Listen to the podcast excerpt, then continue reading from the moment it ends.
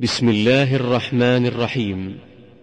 مؤسسة صدى التقوى للإنتاج الإعلامي والتوزيع بالرياض تصحبكم في هذه المادة. دعوة المرأة وقفات تقويمية. مع فضيلة الشيخ محمد بن عبد الله بسم الله الدويش. الرحمن الرحيم. الحمد لله رب العالمين والصلاة والسلام على أشرف الأنبياء والمرسلين نبينا محمد وعلى آله وصحبه أجمعين. أما بعد في بداية هذا اللقاء أرحب بالأخوات. الحاضرات وأسأل الله عز وجل أن يكون هذا اللقاء لقاء طيبا مباركا أشكر الإخوة القائمين على هذا المركز على هذه الخطوة والبادرة في الاعتناء بتطوير العاملين في المجال الخيري والدعوي.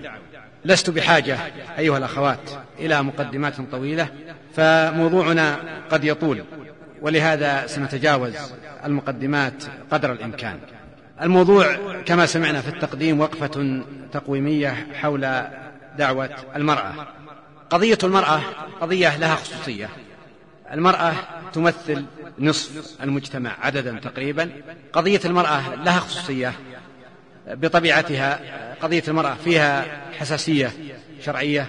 هناك ضوابط تضبط قضية المرأة. هناك حساسية اجتماعية في قضية المرأة. هناك حساسية في كافة المجتمعات في التعامل مع قضية المرأة. حتى المجتمعات الغربية اليوم التي تزعم أنها وصلت إلى قمة المساواة الشكلية بين الرجل والمرأة لا تزال تتعامل مع قضية المرأة من منطلق حساس لا تزال تتعامل مع قضية المرأة تعاملا غير موضوعي. وليس هذا موضوع حديثنا. أقول خصوصية قضية المرأة جعل لها أهمية عند الدعاة إلى الله تبارك وتعالى. عامل آخر مهم أن دعاة التغريب انطلقوا من قضية المرأة انطلقوا منها وبدأوا منها لتغريب مجتمعات المسلمين. ولهذا رأينا في الساحة الإسلامية منذ أن بدأت دعوات التغريب والعلمنة رأينا أن قضية المرأة تتصدر القائمة وتبدو بين آونة وأخرى. من خلال التناول المعرفي لهذه القضية أو من خلال المشروعات العملية التي نجحت. نجحت في نزع الحجاب نجحت في إقرار الاختلاط في مجتمعات المسلمين حتى أصبح شيئا مألوفا بل أصبح الحجاب مرة أخرى متغير من المتغيرات.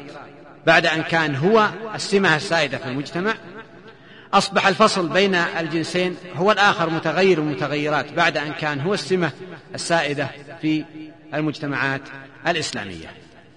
لهذا العامل وللعامل الذي سبقه كان للدعاة إلى الله عز وجل اعتناء بقضية المرأة. وبدأ الاهتمام بقضية المرأة ودعوة المرأة مع بداية العمل الإسلامي والصحوة الإسلامية. واعتنت كافة الفصائل الإسلامية باختلاف توجهاتها بصورة أخرى بقضية المرأة بغض النظر عن حجم هذا الاعتناء بغض النظر عن طبيعة النظرة للمرأة بغض النظر عن طبيعة العمل الدعوي المقدم للمرأة إلا أن قضية المرأة لامست اهتماما من الدعاة إلى الله تبارك وتعالى والمصلحين باعتبار أن قضية المرأة قضية لها خصوصية باعتبار أنها قضية مثارة على مستوى العالم اليوم من خلال المؤتمرات من خلال الخطاب والحديث العالمي باعتبار أنها اتخذت مدخلا للتغريب. وثمة تجربة ثرية للدعاة إلى الله عز وجل في دعوة المرأة. هي بحاجة إلى مراجعة. كسائر مشاريعنا وأعمالنا الدعوية. ومن ثم تأتي هذه المحاولة. إنها ليست وليدة ظروف الزمان ولا ظرف معينا فقد كان هذا الموضوع في ذهني منذ سنوات. حينما أتأمل في العنوان وأعتبر أني سأتحدث عن رؤية تقويمية لدعوة المرأة أرى أن الموضوع أكبر من حجم شخص مثلي يتحدث عنه خاصة أن اهتمامي الدعوي بقضية المرأة لا يزال محدودا. بل أعتبر أن الدعاة الذين نذروا أنفسهم لقضية المرأة أعتبر أن تقويم العمل الدعوي الموجه للمرأة أكبر من حجم أولئك المتخصصين في هذا الجانب فضلا عن شخص آخر أقل قدرة وأقل إمكانات وأقل اهتمام بقضية المرأة. ومن ثم فما أقدمه يتناول رؤيتي الشخصية لواقع المرأة. وأعرف أن الكثير ربما يكون لهم رأي فيما أقدمه فقد يقبل. نختلف في مساحة القبول والرفض وهذا أمر طبيعي. هو اجتهاد بشري هو رأي بشري. سيبقى لو أعدت النظر فيه أنا بعد وقت سيتغير رأيي فيه فضلا عن غيري. حاولت أن ينطلق حديثي من الإجابة على سؤال مهم ماذا ينبغي أن نعمله في دعوة المرأة؟ سأذكر بعض الجوانب. التي أرى أنها ينبغي أن تكون ميدانا للتركيز والاعتناء وذكري لها لا يعني أنها مفقودة من الساحة تماما قد تكون موجودة لكن ما أذكره أعتقد من وجهة نظري الخاصة أن الموجود منه إن وجد أقل مما ينبغي وأنه ينبغي أن يحظى باهتمام أكبر من هذا الاهتمام إن كان موجودا.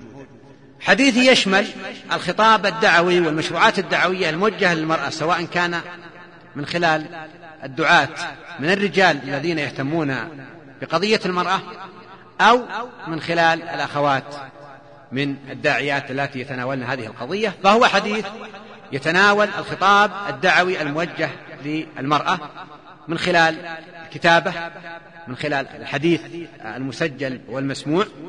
من خلال البرامج العملية التي تقدم للمرأة من خلال طريقة تعاملنا مع قضية المرأة. قبل أن أتناول هذه المجالات سأشير باختصار إلى بعض مجالات النجاح التي حققتها الصحوة الإسلامية وقد أركز على التجربة المحلية في قضية المرأة. لأن ما سأذكره مما ينبغي مراعاته أخشى أن يولد إحباطا عند بعض الأخوات التي يسمعن هذا الحديث. سأذكر ثلاث مجالات من أبرز مجالات النجاح وهي مجالات رائعة ومتميزة. الأمر الأول وجود صحوة نسائية. أصبحت الصحوة ظاهرة في وسط المرأة. بعد أن كان التدين الموجود عند النساء تدينا فطريا تدين ورثنه من خلال الأسرة كان محصورا في إطار المرأة كبيرة السن أو المرأة غير المتعلمة لكن الذي حصل مع الصحوة الإسلامية وإن كانت الصحوة في إطار المرأة تأخرت وهذا أمر طبيعي ومنطقي أننا وجدنا الصحوة تمثل ظاهرة في واقع المرأة.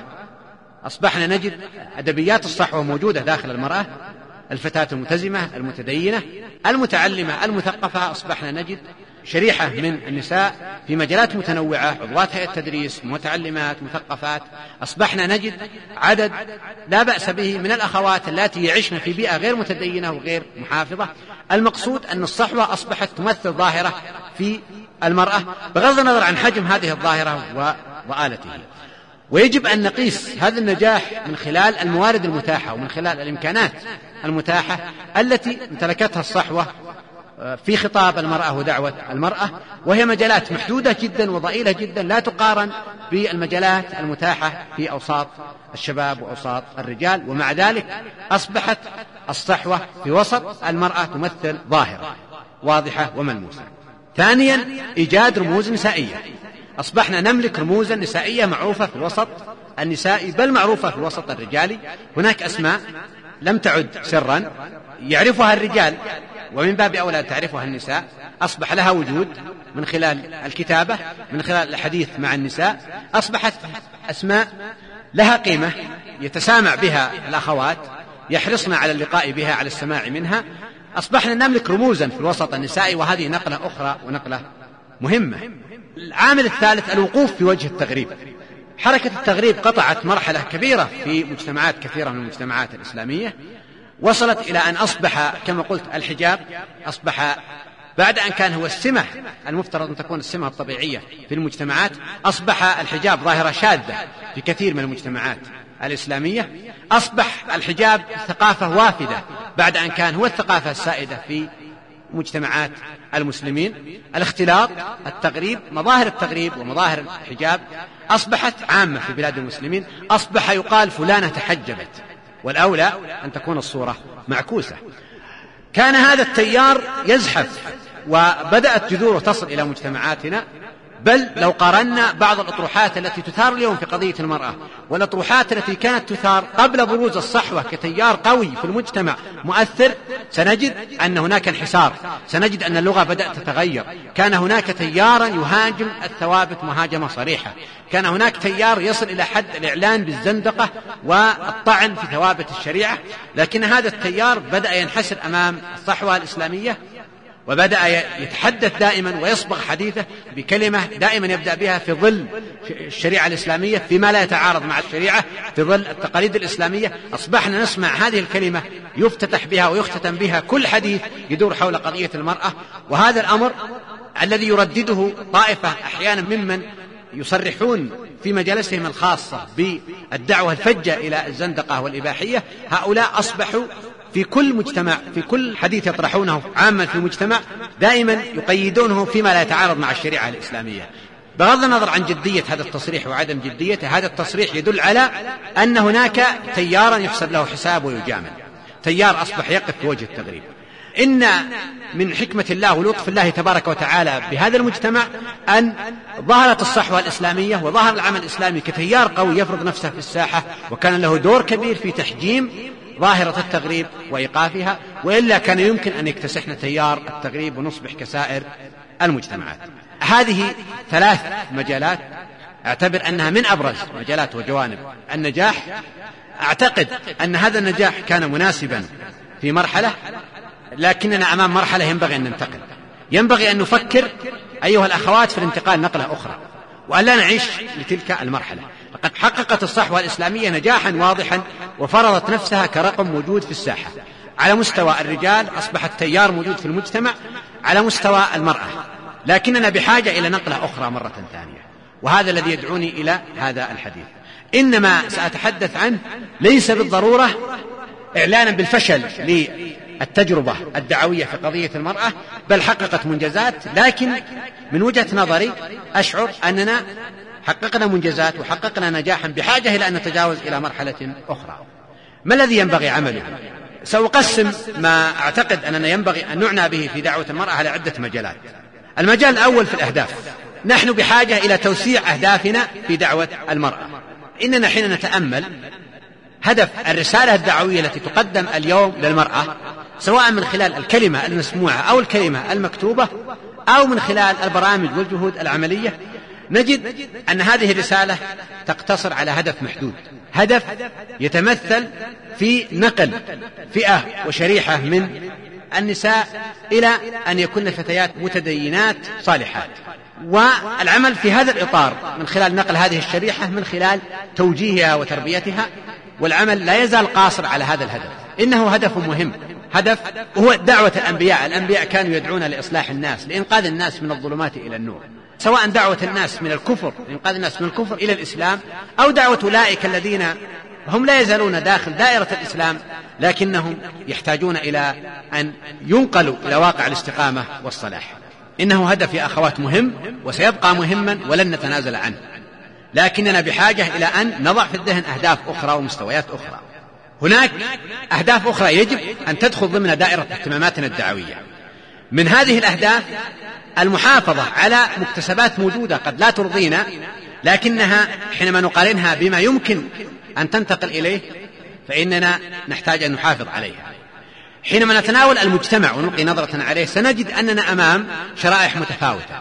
هناك شريحة من المتدينين والمتدينات والمحافظين وهؤلاء يستمعون لنا يعجبون بحديثنا يسرون بالحديث الساخن الذي نكرر فيه اللوم والتأنيب والحديث عن الأخطاء ويعجبون بهذا الحديث ويشيدون به ويعتبرونه تقويما لهم. هذه هذه شريحة.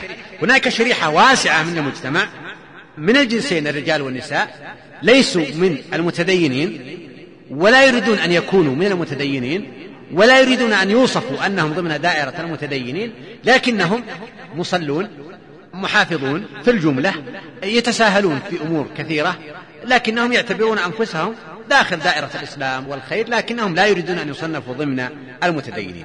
وهناك الشريحة الهابطة المتدنية. نحن نريد هذه الشريحة الواسعة التي تعيش في الوسط. نحن نحتاج أن يكون عندنا جهود ومشاريع دعوية وخطاب دعوي يستهدف المحافظة على هذه الشريحة. لا شك أننا كل ما نستطيع أن ننقله من هذا المستوى إلى المستوى الأعلى هذا مطلب.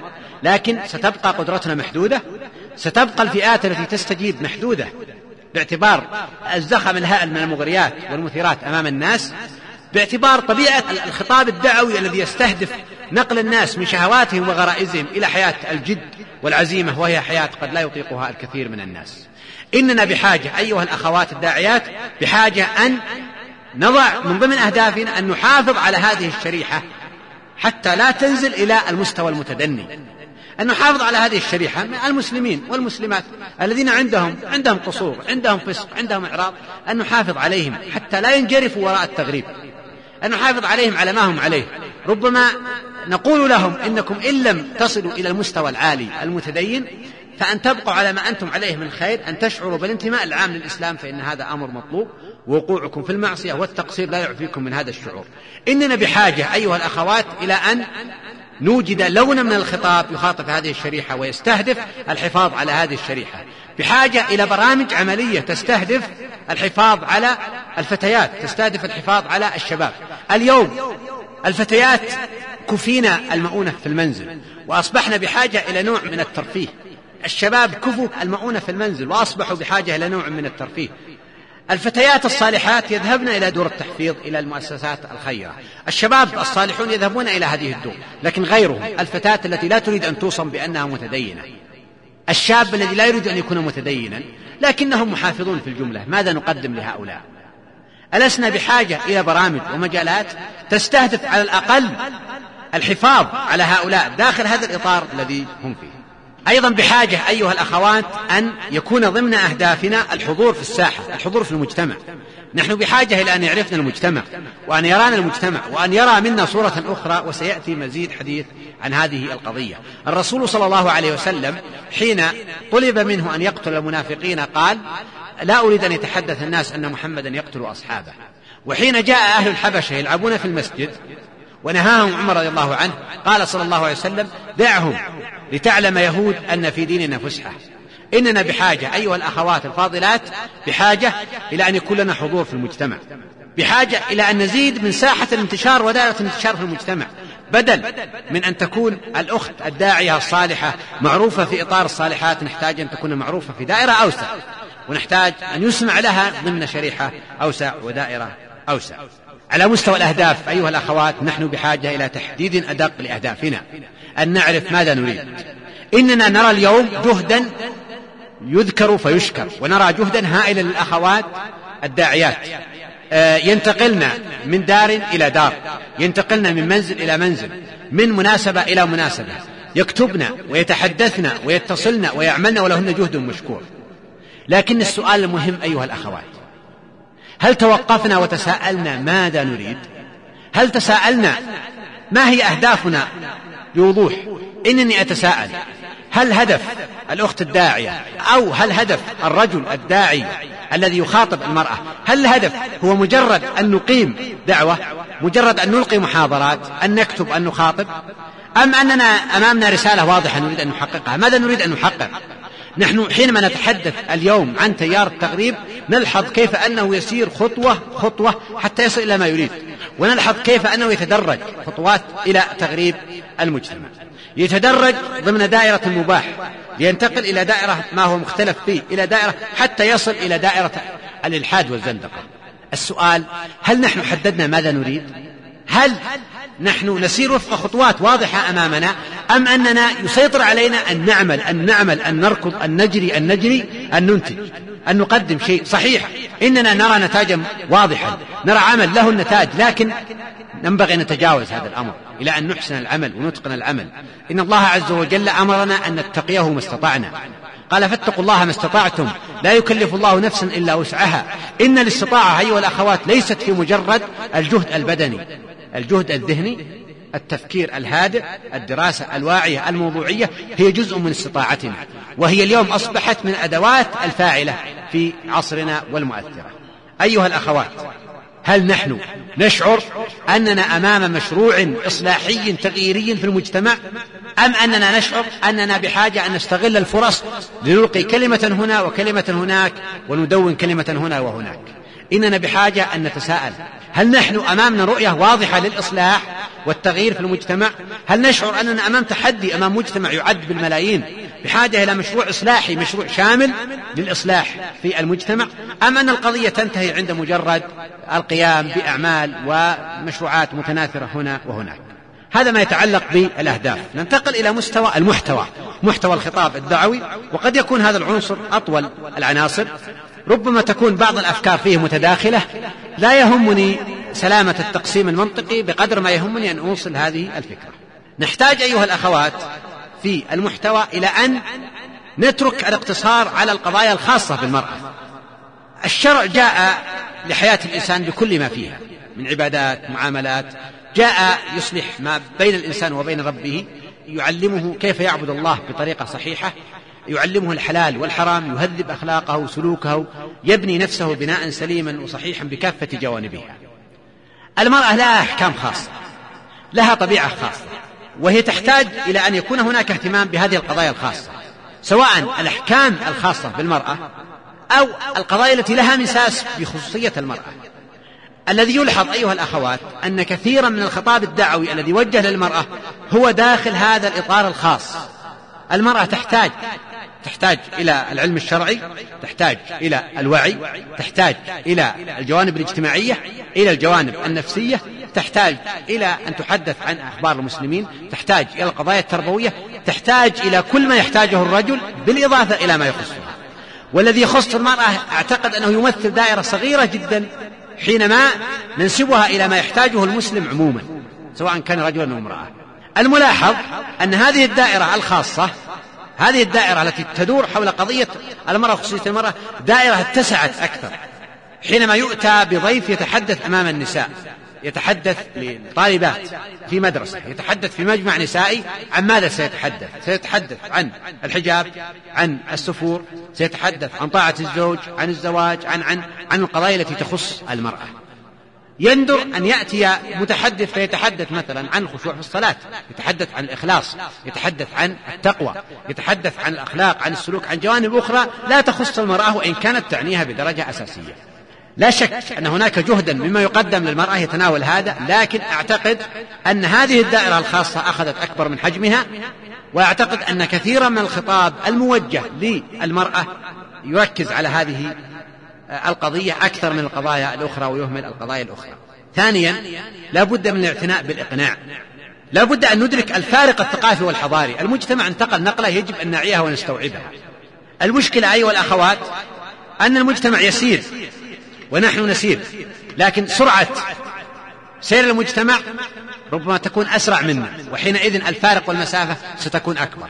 لو كان عندنا سيارتين في الطريق السيارة الأولى تسير بسرعة 100 كيلو في الساعة والسيارة الثانية تسير بسرعة 80 كيلو في الساعة. بعد كل ساعة سنجد أن الفارق يتسع. الفارق يتسع. إن المجتمع ينفتح على مؤثرات كثيرة على عوامل كثيرة. تتسع ثقافته تتسع دائرة اهتماماته. ما لم يواكب هذا التغير تغير منا في تفكيرنا في حديثنا في تناولنا ستزداد الهوة بيننا وبين المجتمع. إن الخطاب الدعوي السائد اليوم سواء ما كان موجه للرجل أو موجه للمرأة بشكل أخص ربما يتناسب مع مرحلة ما قبل عشر سنوات. المرأة التي نخاطبها اليوم امرأة هكذا تنظر لنفسها. امرأة مثقفة امرأة متعلمة امرأة ليست تلك المرأة الأمية ليست تلك المرأة التي يكون دورها قاصر على مجرد الإصغاء. هي هكذا تقول عن نفسها بغض النظر هكذا تنظر إلى نفسها. ونحن بحاجة أن نتعامل مع الواقع كما هو بغض النظر عن موقفنا منه. هذه المرأة تقرأ مجلات تقرأ لكاتبات تتابع القنوات ربما تقرأ قصص روايات إنها بحاجة إلى خطاب يتناسب مع ثقافتها. بحاجة إلى خطاب تشعر هي أنه يحترم عقلها وتفكيرها. إننا بحاجة أيها الأخوات إلى أن نزيد من مساحة الإقناع في خطابنا أن نتجاوز أسلوب الإملاء أسلوب التوجيه المباشر. هذا خطأ هذا صحيح هذا لا ينبغي هذا لا ينبغي. ينبغي أن نقلل من هذه اللغة ونزيد من لغة الإقناع التي تعتمد على احترام عقول الآخرين أن نخاطب الناس بما يفقهون ويعون ويسمعون. ثالثا نحتاج إلى أن نقلص مساحة الخطاب العاطفي. الخطاب السائد اليوم في الصحوة والدعوة الحجم الكبير فيه هو الحجم العاطفي.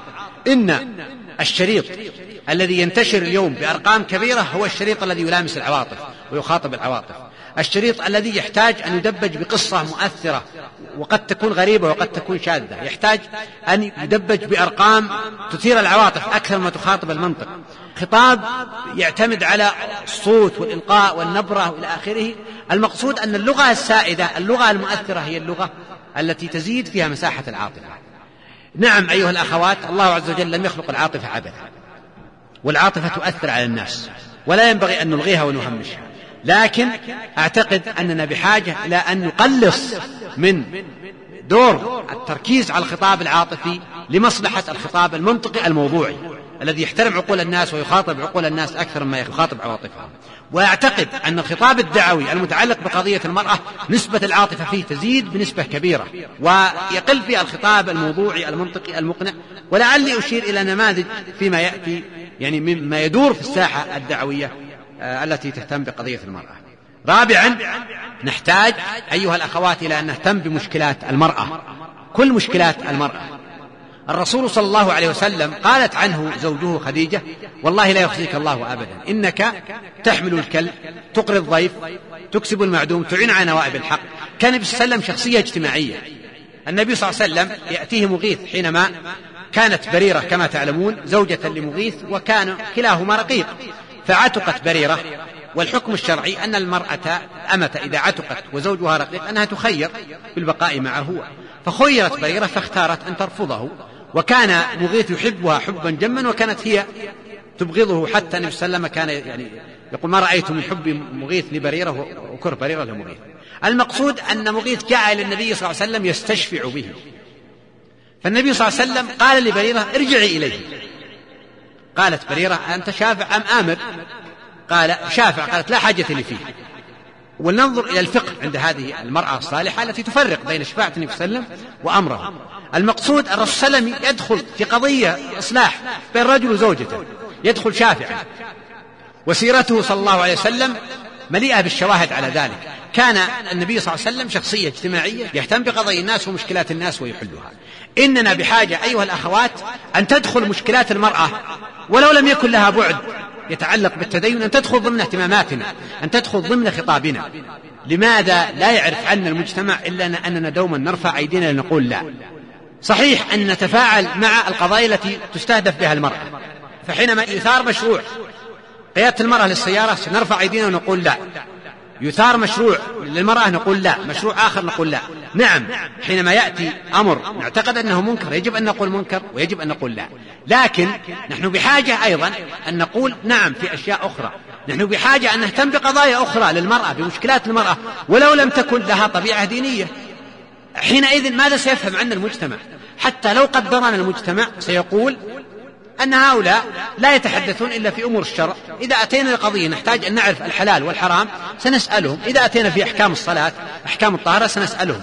لكن حينما نتناول القضايا الاجتماعية حينما نتناول البناء الاجتماعي حينما نتناول التربية بمفهومها الواسع التعليم حينما نتناول الإصلاح الاجتماعي حينما نتناول هموم المرأة وموقعها في المجتمع سيقول هؤلاء إن هذه اللغة ليست لغتكم هذا الأمر لا يعنيكم يعني أولئك الذين يعون ويتفاعلون مع قضية المرأة.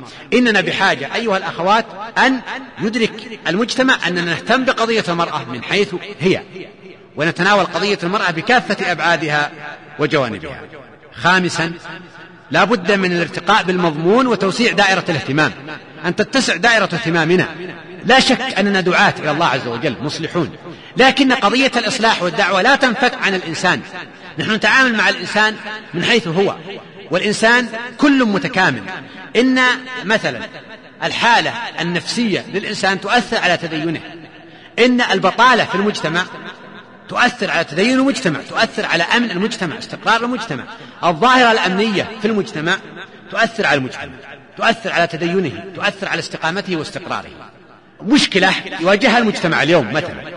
عدد كبير من الطالبات يتخرجن من المرحلة الثانوية لا يجدن قبول في الجامعة. وهؤلاء الطالبات وقتها ملئ في المنزل. ملئ وقتها في المنزل منزل في خادمة. تتولى أعمال البيت هذه لا تشغل في المنزل. وسائل اليوم المدنية أتاحت لها فراغ. هناك فتاة صالحة تستفيد من وقتها لكن بقية فتيات المجتمع إذا كلما زاد عدد الفتيات اللاتي لا يمارسن دراسة ولا عمل وهن في المنزل أيضا لا يمارسن عمل سيشكل هذا خطورة على المجتمع.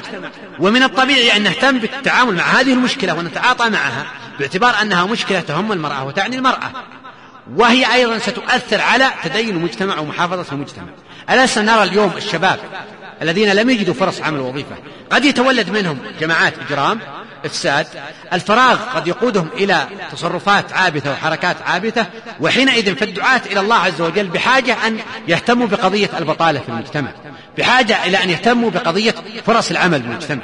بحاجة إلى أن يهتموا بقضية التعليم في المجتمع بحاجة إلى أن يهتموا بالجانب الصحي في المجتمع بالاستقرار النفسي بالاستقرار الأسري. هذه القضايا كل متكامل تشكل منها كيان المجتمع.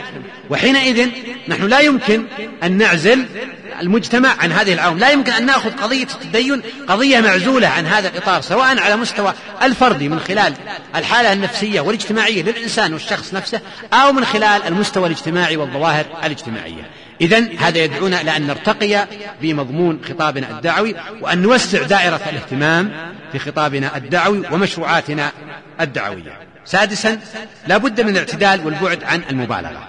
الغيرة والحمية تدفعنا إلى أن ننطلق ونبادر وإذا لم نلمس استجابة سننطلق. وقضية المرأة بالذات قضية حساسة قضية فيها حساسية. حساسية شرعية في حساسية اجتماعية. ومن ثم تزداد القضية حساسية. ونحن في هذا العصر حينما لاحظنا أن الأعداء استغلوا قضية المرأة وضربوا على هذا الوتر. وهذا قد يؤدي إلى نوع من المبالغة في تناول بعض الموضوعات المتعلقة بقضية المرأة. سأضرب أمثلة سريعة جدا. خطيب غيور لاحظ حالات من مثلا أن بعض الفتيات يخرجن في الليل وأهلهم لا يعلمون ويخرجون مع بعض الشباب وهي ظاهرة مزعجة وتحتاج أن تعالج. لكنه تناول الموضوع على المنبر وهو يخاطب المصلين كلهم. كان يقول أنه ينبغي على الأب أن يستيقظ في الليل ويذهب ليتفقد ابنته هل هي موجودة في فراشها أم لا؟ هذا كلام غير منطقي وغير موضوعي. وحتى إذا كان هو يقبله المستمعون لا يقبلونه. كان تعليق أحد الحاضرين يقول لولا أني أعرف أمي وأثق فيها لشككت فيها من خلال ما سمعت من حديث هذا الخطيب. شخص آخر يعني أثرت عليه قصة فتاة بدأت تتساهل في الحجاب وتضع العباءة على الكتف حتى أدى بها ذلك إلى أن تمارس البغاء. فكان يقول أن طريق البغاء يبدأ من وضع العباءة على الكتف. أعتقد أن هذا الكلام فيه مبالغة. حتى إذا قلنا أن هذا الأمر محرم ومنكر أيا كان لا يعني بالضرورة أن كل من يفعل هذا الأمر سيصل إلى البغاء الذي يمثل قمة وحضيض الفساد والانحراف. لنقل عن المنكر إنه منكر لنقل عن الذريعة إنها ذريعة لنقل عن الخطأ إنه خطأ لكن ينبغي أن لا نبالغ.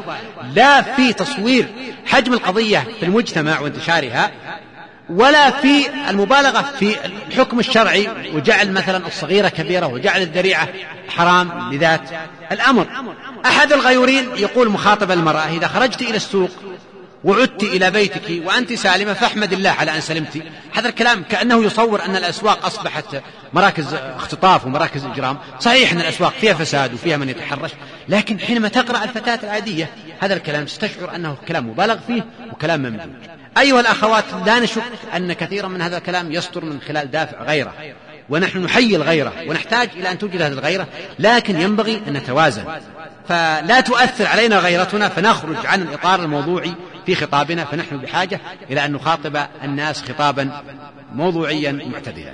سابعا لا بد من التقليل من رسم الصورة المثالية. في خطابنا مع المرأة نرسم لها صورة مثالية. حينما نتحدث عن المرأة الصالحة. ودعوني أضرب مثال بقضيتين يكثر الحديث حولهما. القضية الأولى تعدد الزوجات. كثير ممن يتحدث حول قضية تعدد الزوجات. من الرجال بالذات يطلب من المرأة صورة مثالية. لا يمكن أن تصل إليها المرأة. أنتم تعلمون جميعا ما كان يحصل من نساء النبي صلى الله عليه وسلم.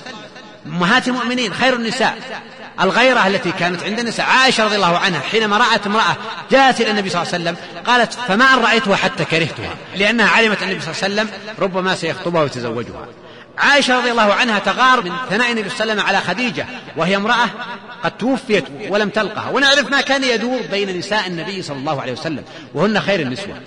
لا نربط بين القضيتين أيها الأخوات. نعم لا يجوز للمرأة أن تعترض على شرع الله عز وجل. التعدد حكم شرعي لا يجوز الاعتراض عليه. لكن لا يسوغ أن نطالب المرأة بأنها يجب أن تحب وترضى وترغب بالتعدد. لا كل امرأة من حقها أن تتمنى لا يشاركها أحد في زوجها وهذا أمر طبيعي ومنطقي. حينما نتحدث عن التعدد لا نربط القضية لا نخلط الأوراق. فالتعدد أمر شرعه الله عز وجل. لا اعتراض عليه. لكن هذا لا يعني أن المرأة المسلمة يجب أن ترحب بالتعدد وأن تقبل التعدد وأن تتخلى عن الغيرة وسمتها البشرية. هذا الأمر لا يمكن ولم تسلم منه زوجات النبي صلى الله عليه وسلم. جانب ثاني حق الزوج. لا شك أن للزوج حق وحق عظيم وعظمه النبي صلى الله عليه وسلم ولستن بحاجة أن أحدثكن عن هذا الأمر. لكن الواقع أننا حينما نتحدث عن عن حقوق الزوج نبالغ كثيرا. ونهمل الجانب الذي يتعلق بالزوج. جزء من المشكلة أحيانا يعود إلى الزوج. الزوج لا يتحدث إلا بلغة من يطالب بحقوقه لا يسأل عن مسؤولياته. إننا حينما نقول هذا الأمر يجب أن نقول أيضا للرجال النبي صلى الله عليه وسلم قال خيركم خيركم لأهله. وقال لقد طاف ببيت آل محمد النساء يشكون أزواجهن أولئك ليسوا بخياركم. القضية تحتاج إلى توازن. إننا نرسم صورة مثالية. ونحاسب المرأة الصالحة عليها بل نطلب من النساء كلهن في المجتمع أن يصلن إليها. فرق أيها الأخوات بين صورة التقوى والتجرد وهي صورة كل الناس يتطلعون إليها لكنها صورة لا يطيقها الناس. فرق بين أن نبرز هذه الصورة ونقول للناس تطلعوا إليها وبين أن نجعلها محك محاكم الناس. عليها أقول إن كثيرا من الخطاب الذي يوجه للمرأة يرسم هذه الصورة المثالية التي تلغي البشرية وتلغي بشرية وطبيعة وسمة المرأة. ثامنا لابد من التوازن بين الحقوق والواجبات. إن حديثنا الموجه للمرأة يركز على الواجبات. ويهمل الحقوق. كما أن على المرأة واجبات وعليها مسؤوليات فلها حقوق ينبغي أن تنالها وينبغي لها حق تجاه والدها لها حق تجاه زوجها تجاه أبنائنا. ينبغي أن نبرز هذه الصورة وهذا الجانب وأن نتحدث حديثا متوازنا. إن كافة النساء في المجتمع غير متدينات حينما يسمعن هذا الخطاب يقولن تريدون أن تلغون شخصية المرأة أن تكون المرأة تابعة أن تكون أن تكون. طيب أين الصورة الأخرى؟ الرسول صلى الله عليه وسلم يقول عنه أحد أصحابه حينما سألته عائشة طلبت في الحج كما تعرفون قصتها قالت يرجع الناس بحج وعمرة وأرجع بحج. يقول في وصف النبي صلى الله عليه وسلم وكان صلى الله عليه وسلم هينا لينا إذا هوت أمرا تابعها عليه. هكذا كان النبي صلى الله عليه وسلم يتعامل مع زوجته صلى الله عليه وسلم. اليوم نحن نرسم الصورة المعاكسة تماما أنه أن الرجل صاحب الرجولة الحقة الرجل المتميز هو الذي لا تسيره المرأة لا تفرض عليه المرأة رأيا هو الذي يقول لا هو الذي لا تستطيع المرأة أن تفرض عليه رأيا. لماذا نخلط بين النظرة الاجتماعية السائدة عندنا نحو المرأة وبين الموقف الشرعي ونلغي المواقف البارزة في سيرة النبي صلى الله عليه وسلم؟ أقول نحن بحاجة إلى أن حينما نتحدث عن قضية المرأة أن نتحدث عن الحقوق والواجبات وأن نرسم الصورة متكاملة دون أن نركز على جانب واحد من الجوانب. تاسعا لا بد من التفريق بين الارتياح والاقتناع الشخصي وبين إلزام الناس. بعض الناس قد يقتنع من قول وأمر ويرتاح له. من الطبيعي الإنسان قد يرجح رأيا فقهيا في مسألة هي محل اجتهاد. هذا أمر. بل قد يرتاح لأمر تورعا. وإن كان لا يعتقد أنه واجب. والورع من سمات عباد الله الصالحين. فقد يلزم نفسه بأمر وإن كان لا يعتقد وجوبه تورعا. وقد يمنع نفسه عن أمر وإن كان لا يعتقد تحريمه يمنع نفسه عن ذلك تورعا. يجب أن نفرق بين التورع الشخصي والارتياح الشخصي وبين ما نلزم به الناس. سمعت متحدثا غيورا صالحا نحسبه الله حسيبه يتحدث عن مسألة هي محل خلاف. بل هناك نصوص شرعية صريحة دلت على جوازها وعلى أن نساء أصحاب النبي صلى الله عليه وسلم كن يعملن هذا العمل هناك من العلماء المعاصرين من أفتى بمنعه سدا للذريعة. قد تكون قضية محل اجتهاد لكن هناك من العلماء المعاصرين من فرق بين حالة وحالة أخرى. هذا الرجل كان يتحدث بحماس وانفعال ويقول اتق الله يا أيتها المرأة تفعلين هذا الأمر وتعلمين أنه حرام وأنه هذا الأمر جرأة.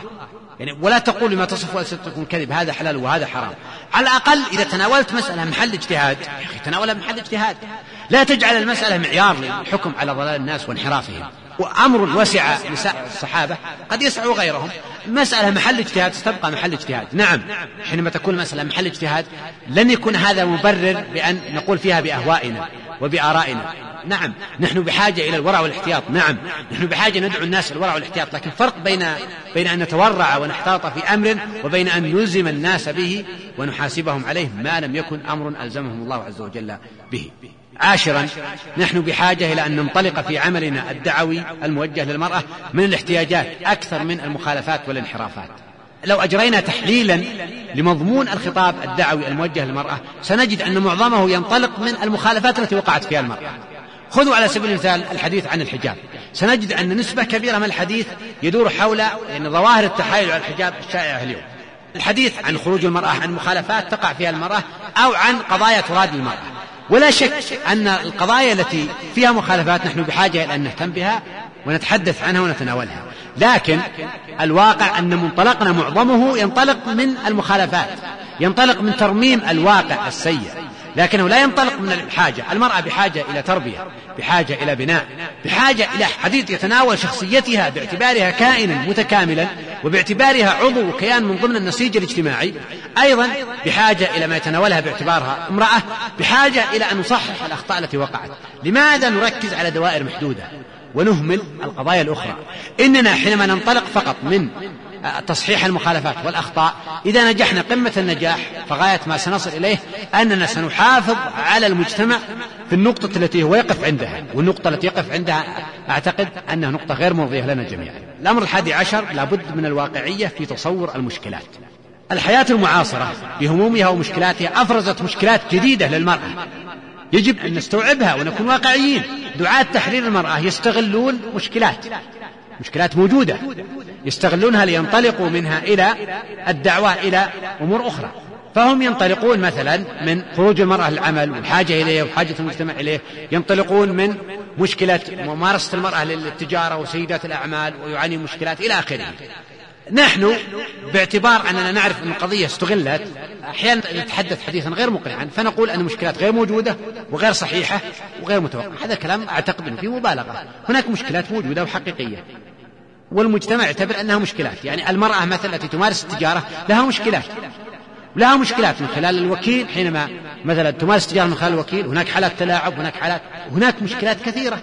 أبرزتها الحياة المعاصرة الحياة تعقدت صار فيها مشكلات صار لها حاجات كثيرة إلى آخره. هذه المشكلات لا يسوغ أن نلغيها. يجب أن نكون واقعيين مشكلات موجودة والشرع لن يضيق بحلها. يجب أن نقول للناس أنه هذه صحيح ومشكلة موجودة لكن الحل كذا وكذا. الحل قد يكون الحل مرتبط بمشكلة معينة وقد يكون الحل أصلا مرتبط بالقضية على مستوى المجتمع ككل لأنه لا يسوق أن نأخذ قضية أفرزها واقع سيء ثم نبحث عن حلها. هذه هي إفراز للواقع السيء. والحل يكون في البناء الواقع بناء صحيح بناء سليم. لكن ستبقى هناك مشكلات ينبغي أن نستوعبها ونتعامل معها ولا نتجاهلها. وإلا سيتجاوزنا المجتمع. وسيشعر المجتمع أننا لا نقدر الحاجات أو أننا نكابر كما أن الآخرين يكابرون. الأمر الثاني عشر لا بد من الاعتناء بالحلول العملية. كما قلت قبل قليل أن دعاة التغريب من وسائلهم استغلال مشكلات ومعاناة المرأة وينطلقون منها إلى المطالبة بالتغريب والمطالبة بالقفز على الثوابت والنصوص والأحكام الشرعية. وهذه المشكلات كل منطلق. نحن بحاجة إلى أمرين. الأمر الأول أن نتعامل بواقعية مع هذه المشكلات. الأمر الثاني نحن بحاجة إلى أن نقدم حلول واقعية لهذه المشكلات. المشكلات التي يستغلها الأعداء نحن بحاجة إلى أن نقدم لها حلول واقعية عملية. ونبذل جهد. وليس هناك شيء مستحيل. ليس هناك شيء مستحيل إلا ما كانت استحالته كونية. أن تطلع الشمس من مغربها قبل أن يحلها ذلك. أو استحالة شرعية الأمر الذي لا يجوز شرعا. أما ما سوى ذلك فهو يمكن والاستحالة قضية نسبية. أقول أيها الأخوات نحن بحاجة إلى أن نقدم حلول نبحث عن حلول للمشكلات لمشكلات المرأة التي تستغل لأن ينطلق من خلاله دعوة التغريب. قد أكون أطلت فيما يتعلق بالمحتوى لكن أعتبر أنه مهم أو على الأقل أن النقاط التي بحاجة لنتناولها نقاط كثيرة. مجال آخر ومحور آخر محور العاملات. الداعيات العاملات في إطار العمل النسوي بحاجة إلى أن نعتني بهن. وهناك مطالب عدة. المطلب الأول الارتقاء بالوعي. مستوى الوعي عندنا لا يزال مستوى متدني. والمستوى الوعي داخل إطار الصحوة لا يزال مستوى متدني لا يزال دون التحديات المطلوبة سواء على مستوى الرجال أو على مستوى النساء لكن أعتقد أنها في دائرة المرأة أكثر المشكلة أكثر. إننا بحاجة أيها الأخوات إلى أن نرتقي بالوعي. نعم والوعي الذي يتجاوز مجرد الشعور بأن هناك مؤامرة. الوعي الوحيد الذي نملكه أن نقول أن هناك مؤامرة على المرأة المسلمة أن هذا المشروع يراد منه كذا وكذا ليس هذا هو الوعي. إننا بحاجة أيها الأخوات إلى أن يرتقي وعينا. أن يكون عندنا استيعاب لثقافة العصر. نحن نتعامل مع عصر له ظروفه له لغته له ملابساته. لا يسوغ أن تكون ثقافة المرأة الداعية التي تستهدف التغيير والإصلاح في المجتمع. لا يسوغ أن تكون محصورة ضمن إطار اهتمام معين محدود. هي بحاجة إلى الوعي. إن المرأة الأخرى التي تتحدث في المجتمع المرأة التي تكتب أو تتحدث من خلال الإذاعة من خلال التلفزيون من خلال وسائل الإعلام الأخرى المرأة المثقفة غير المتدينة عندها قراءات واسعة عندها اطلاع عندها انفتاح على ثقافة المجتمع. والمرأة الداعية لا شك أنها أمام عاملين لهما أثر. العامل الأول أنها ترى أنها بحاجة إلى العلم الشرعي والتزود بالعلم الشرعي فتكون قراءتها في الغالب محصورة في هذا الإطار. الأمر الثاني أن كثير من خبرات وملكات الآخر اكتسبها من خلال الانفتاح غير المنضبط على المجتمع من خلال السفر من خلال الحضور المباشر في وسائل الإعلام من خلال محاور أخرى. وهذا الأمر أعاق الأخوات الداعيات عن أن يمتلكن قدرا من الوعي لكن سيبقى الوعي مطلب سيبقى تحدي نحن بحاجة إليه. وبدون الوعي لا يمكن أن نخاطب المجتمع باللغة التي يفهمها ويعيها ولا يمكن أن نؤثر على الشريحة المهمة في المجتمع التي نريد أن نؤثر عليها ولا يمكن أن نحدث التغيير الذي ننتظر ونتطلع إليه. إننا بحاجة للاهتمام بالوعي والأخوات. وبحاجة نتعامل مع هذه المشكلة. نعم نحن لسنا عاجزين عن أن نوجد قنوات ووسائل يمكن أن ترفع من وعي الأخوات الداعيات. الأمر الثاني الذي يتعلق بالعاملات الاعتناء بالتربية والإعداد. المرأة المصلحة الداعية أيا كان إحنا نقول الداعية نقصد المرأة التي تمارس الدعوة بغض النظر عن مستوى اللي تتحرك من خلاله الإطار اللي تنطلق من خلاله سواء كانت تدعو في المدرسة اللي فيها في الحي في على مستوى المجتمع على أي مستوى المرأة التي تمارس الدعوة بحاجة إلى تربية بحاجة إلى إعداد. حينما نقارن أيها الأخوات الجهد المبذول لتربية الشباب نرى أنه جهد هائل. الشاب اليوم يبدأ يتلقى تربية فيها جهد كبير ومتخصص وهو طالب في المرحلة المتوسطة وتعرفون وأعتقد أن كثير من أبنائكم هم إن شاء الله في هذا الإطار منذ أن هو في المرحلة المتوسطة وهو يذهب ويشارك في أنشطة وبرامج ويتلقى جهد تربوي ويسافر ويأتي في المتوسطة في الثانوية في الجامعة ومع ذلك نعاني من خلل تربوي كبير. إذا في المرأة سيكون خلل أكبر. نحن لا نطالب أن تعيش الفتاة كما يعيش الشاب. هذه لها ظروفها لها طبيعتها لا سماتها. لكننا بحاجة إلى أن يقدم للفتاة جهد تربوي يعتنى به ويبنى على أسس علمية بحيث أن يبني الفتاة بناء صحيحا يبني الداعية بناء صحيح حتى تكون مؤهلة للتغيير والإصلاح في المجتمع. ثالثا نحن بحاجة إلى استيعاب التخصصات الأخرى. هناك تخصصات لها تأثير في المجتمع وخطيرة. التخصصات الإنسانية التربية علم النفس الاجتماع الطب النفسي الإرشاد الاجتماعي والخدمات الاجتماعية الإعلام وغيرها من التخصصات. والمتحدث فيها أو المتحدثة فيها تنطلق من خلال تخصصها. قرأت مقالات لإحدى النساء التي لا يذكرن بالخير تتحدث عن قضية حساسة تهم كل امرأة في المجتمع. قضية تتعلق بالأطفال. ثم تتحدث عن اتصال الناس بها وإرسالهم لها ومخاطبتهم لها. نعم. لماذا لا نجد للداعيات حضور في هذا الميدان؟ أنا أعرف أن الداعية لو تكلمت في هذه الأمر ستتحدث فيما لا تحسن. ولن تجيد تناول هذا الموضوع باعتبار أنها غير متخصصة. لكن ألم يحن الوقت أيها الأخوات لأن نفكر تفكيرا جادا أن نتجه إلى تخصصات يحتاجها المجتمع. تخصصات يجب أن تكون منطلقا للإصلاح والتغيير. تخصصات تؤهل المرأة الداعية. أن تتناول قضية المرأة في المجتمع القضية النفسية والقضية التربوية والقضية الاجتماعية والقضية الإعلامية. أن تتناول هموم المرأة من منطلق متخصص وليس من منطلق فقط خطاب عاطفي يتفاعل مع القضية تفاعلا بعيدا عن إطار التخصص. رابعا لا بد من توسيع دائرة استيعاب الخيرات. هناك شرائح في المجتمع نساء لسنا محسوبات على الإطار الدعوي والتيار الدعوي لكن فيهن قدر من الخير. نحن بحاجة إلى أن نمد جسور لهن. نحن أمام ثلاث شرائح في المجتمع. الشريحة الأولى شريحة الداعيات أو الدعاة. الشريحة الثانية الشريحة الواسعة في المجتمع. الشريحة الأخرى شريحة الآخر التيار الآخر المفسدون. نحن في سباق على الدائرة الوسطى. ألا نستطيع أن نستوعب شريحة من الدائرة الوسطى؟ ولو بقينا يعني هناك نساء فيهن محافظة لا يرضين بالفساد لا يرضين بالفجور لكنها لا تريد أن تكون مستقيمة في نفسها لا تريد أن توصف بأنها متدينة ألا نستطيع أن نستفيد منها في القدر المشترك بيننا وبينها في أن تسهم في مشروعات آه، إصلاحية أن نستفيد من المحافظة التي تتسم بها في على الأقل القدر المشترك والهموم المشتركة الإصلاحية لنا وأن نكون أقرب إليها بدلا من أن يكون الأقرب لها هم الآخرون. ننتقل إلى المجال الأخير وهي مجالات العمل. مجالات وأدوات العمل. بحاجة أيضا هي الأخرى إلى أن نعيد فيها النظر. المجالات القائمة اليوم للمرأة مجالات محدودة ومجالات لا تغطي إلا فئة محدودة فقط. ما هي المجالات التي تحتضن المرأة اليوم؟ تحتضن الفتاة. أعتقد أن أبرز مجالات هي دور التحفيظ مثلا النسائية. غيرها ما هي؟ محدودة إن لم تكن معدومة. هذه المجالات أيها الأخوات كم تستوعب في المجتمع؟ هذا أولا. ثانيا هي لا تستوعب إلا المتدينات اللاتي يريدن أن يأتين ليحفظن القرآن الكريم. وهذا جيد ونريد أن تبقى هذه المشروعات وتزاد وتطور. لكننا بحاجة إلى مجالات أخرى. بحاجة إلى مجالات تستوعب الفتيات الأخريات اللاتي لسنا صاحبات فساد لكن بحاجة إلى أن نقضي وقتها بدلا من أن يستوعب وقتها المفسدون.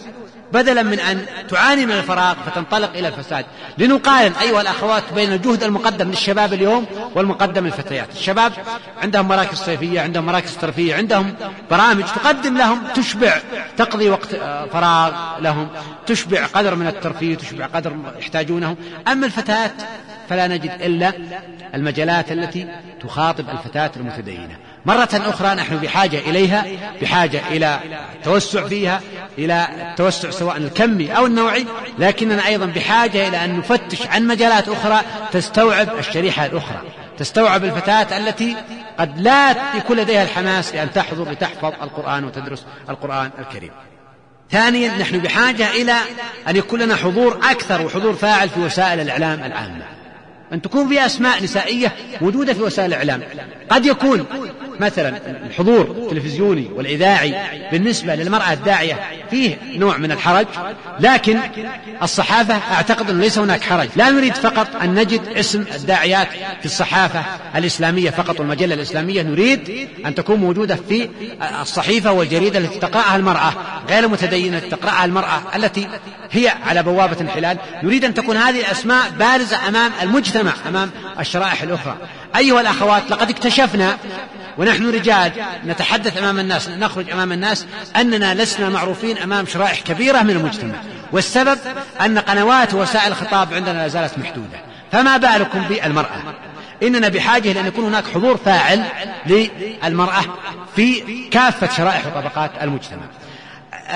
التلفزيون والإذاعة وغيرها من الوسائل الأخرى نحن بحاجة أن يكون هناك حضور للرجال المهتمين بقضية المرأة والذين يتناولون قضية المرأة بالصورة الواسعة آه، التي أشرنا إلى شيء منها. ثالثا نحن بحاجة إلى اعتناء وتركيز على مدارس التعليم العام. مدارس التعليم العام التي تستوعب الفتيات في السن الخطيرة. التي تمثل التوجه إما إلى الانحراف أو إلى الاستقامة نحن بحاجة إلى استثمارها استثمارا أفضل.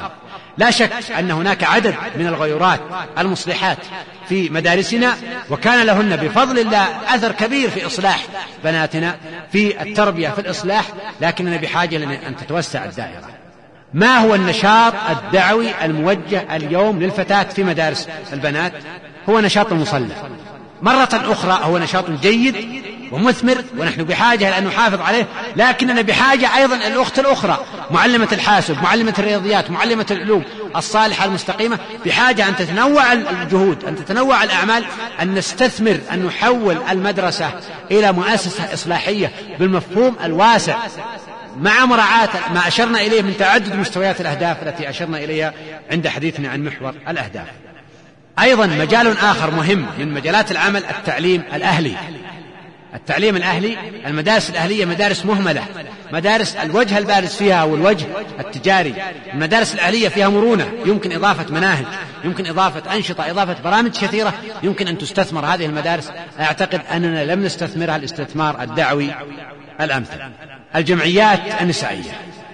الجمعيات النسائية جمعيات بدأت بها النساء اللاتي بدأنا تحرير المرأة.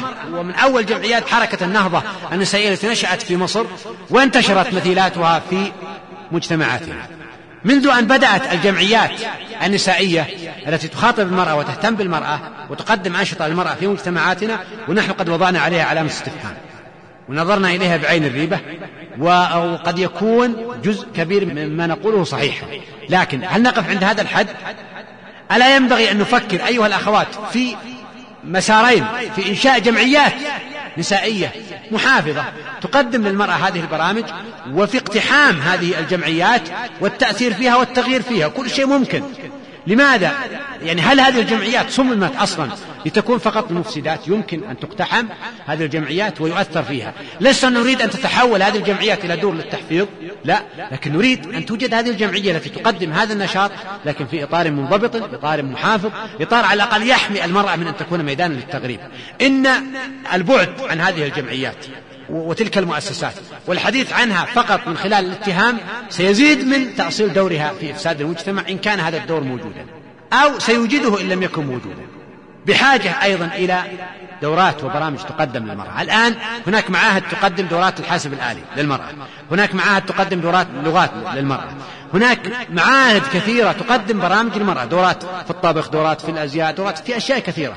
ويحضر عدد من يعني النساء محافظة قد لا تكون متدينة قد يكون عندها تساهل لكن يحضرن عندها فراغ تريد أن تتعلم هذه المهارات وهذه المهن تريد أن تأتي لماذا لا يكون هناك تفكير في اقتحام هذه المجالات؟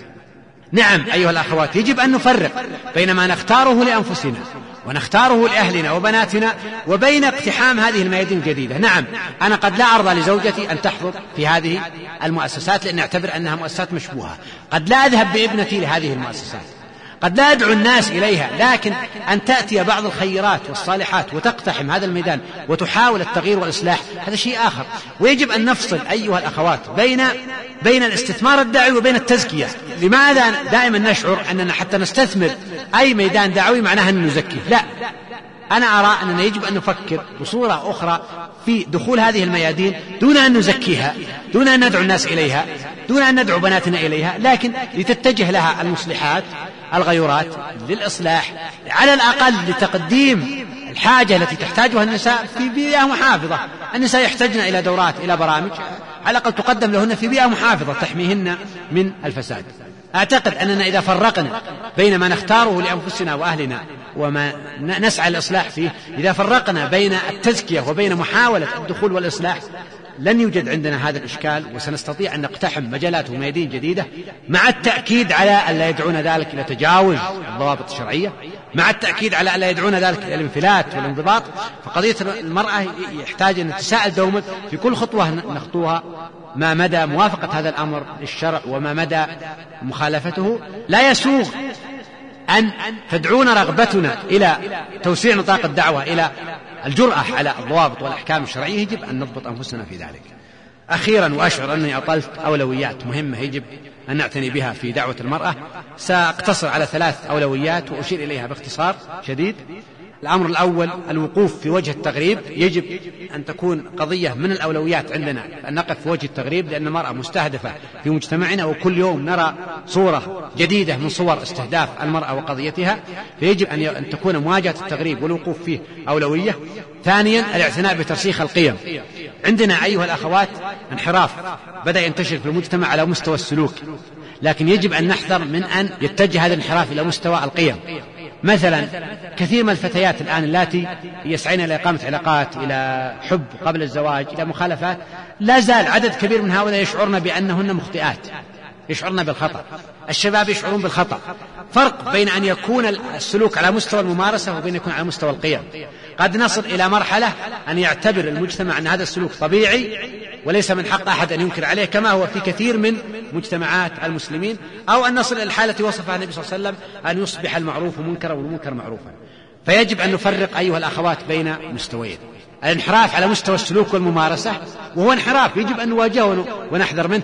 لكن يجب أن نحذر من أن يمتد الانحراف إلى مستوى القيم. فيتحول المعروف إلى منكر والمنكر إلى معروف. ثالثا يجب أن نركز في دعوتنا على الفئات الأكثر تأثرا على فئات الفتيات التي في سن الشباب. الملاحظ أن كثير من الجهود الدعوية تستفيد منها النساء كبيرات السن أو الصغيرات يعني لو أتينا إلى دور التحفيظ النسائية على سبيل المثال التي تمثل أبرز معلم عمل الدعوة النسوي سنجد أن الشريحة الكبيرة من اللاتي يحضرن في هذه الدور إما من كبيرات السن أو من الصغيرات لكن شريحات طالبات الجامعة طالبات المرحلة الثانوية المرحلة المتوسطة هن من أقل هذه الشرائح. يجب أن تستهدف دعوتنا هذه الشريحة التي هي أكثر الشرائح تأثرا أيها الأخوات ليس هذا كل ما لدي حول هذا الموضوع. فضلا أن يكون هذا كل ما ينبغي أن نقوله حول هذا الموضوع. ما قلته يمثل رؤية شخصية لي حول ما أعتقد أننا ينبغي أن نعتني به في دعوة المرأة. وأعتقد أن قضية المرأة قضية دعوة المرأة قضية الدعوة أكبر مني أنا وأكبر من فلان وفلان من الناس. إنما الأمر اجتهادا ورأيا شخصيا. أسأل الله عز وجل أن يكون ما قلت قدمت خالصا لوجهه الكريم. وأن يعصمنا وإياكم من فتنة القول كما أسأله أن يعصمنا من فتنة العمل. إنه سميع مجيب وصلى الله عليه محمد. ونترك بقية الوقت لسماع ما عند الأخوات من أسئلة. نشكركم فضيلة الشيخ على ما قدمتم ونسأل الله أن يجعل ذلك في موازين حسناتكم. هذه سائلة تقول ما هي الوسائل التي من شأنها أن ترتقي بمستوى الوعي لدى المرأة المسلمة؟ سؤال مهم ووجيه وأعتقد أن الأمر فيه يعني في صعوبة بالذات بالنسبة للمرأة. لكن أنا يعني أرى أننا اولا بحاجة إلى الشعور بأهمية الوعي والحاجة إليه. الأمر الثاني في برامجنا التي تقدم للمرأة من خلال المحاضرات الأخوات الداعيات البرامج التي تقدم للمرأة يجب أن نضع من ضمن هذه البرامج ما يرفع مستوى الوعي. الدعاة إلى الله عز وجل الذين يتحدثون للمرأة. أيضا هم بحاجة إلى مراعاة هذا الجانب. القراءة أيها الأخوات مهمة وتمثل ميدان واسع لتوسيع أفق الأخوات. فمن المهم أن نتوسع في القراءة سواء من حيث الوقت الذي نصرفه في القراءة أو من حيث مضمون ما نقرأ. فنوسع دائرة مضمون ما نقرأ والقراء الذين نقرأ لهم السماع. هناك محاضرات وأشرطة وكتابات يعني متميزة في الارتقاء بمستوى الوعي يمكن أن تفيد الأخوات. البرامج والدورات التي تقدم للأخوات ولعل جزءا منها ما يقدم في مثل هذه يعني هذه المؤسسة وغيرها. وسائلة تقول متى يكون الترفيه مباحا ومتى يكون محذورا شرعا؟ هو المحذور الشرعي فيما كان محرما. إذا كان الأمر محرما فهو يعني إذا وصل الأمر إلى درجة التحريم فهو محذور. أما ما سوى ذلك من اللهو المباح فهو جائز أصلا أن يمارسه الإنسان في نفسه جائز. وإذا مارسه الإنسان وهو يريد أن يقدم للناس البديل المباح فهو مطلوب. بل أعتبر أننا بحاجة إلى إيجاد أدوات ترفيه للناس محافظة ومنضبطة تبعدهم عن اللجوء إلى وسائل الترفيه المحرمة والمخالفة.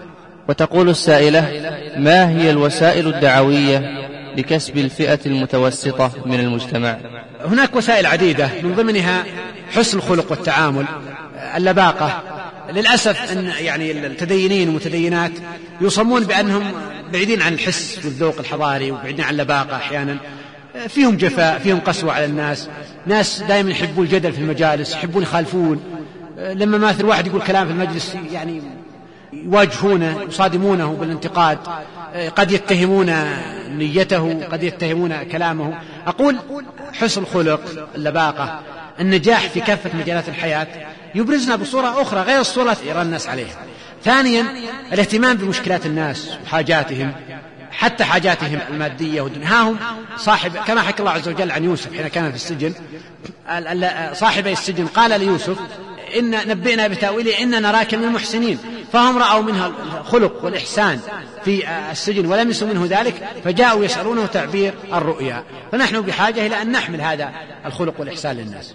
هذه سائلة تقول من المجالات الدعوية للمرأة الكتابة في الصحف.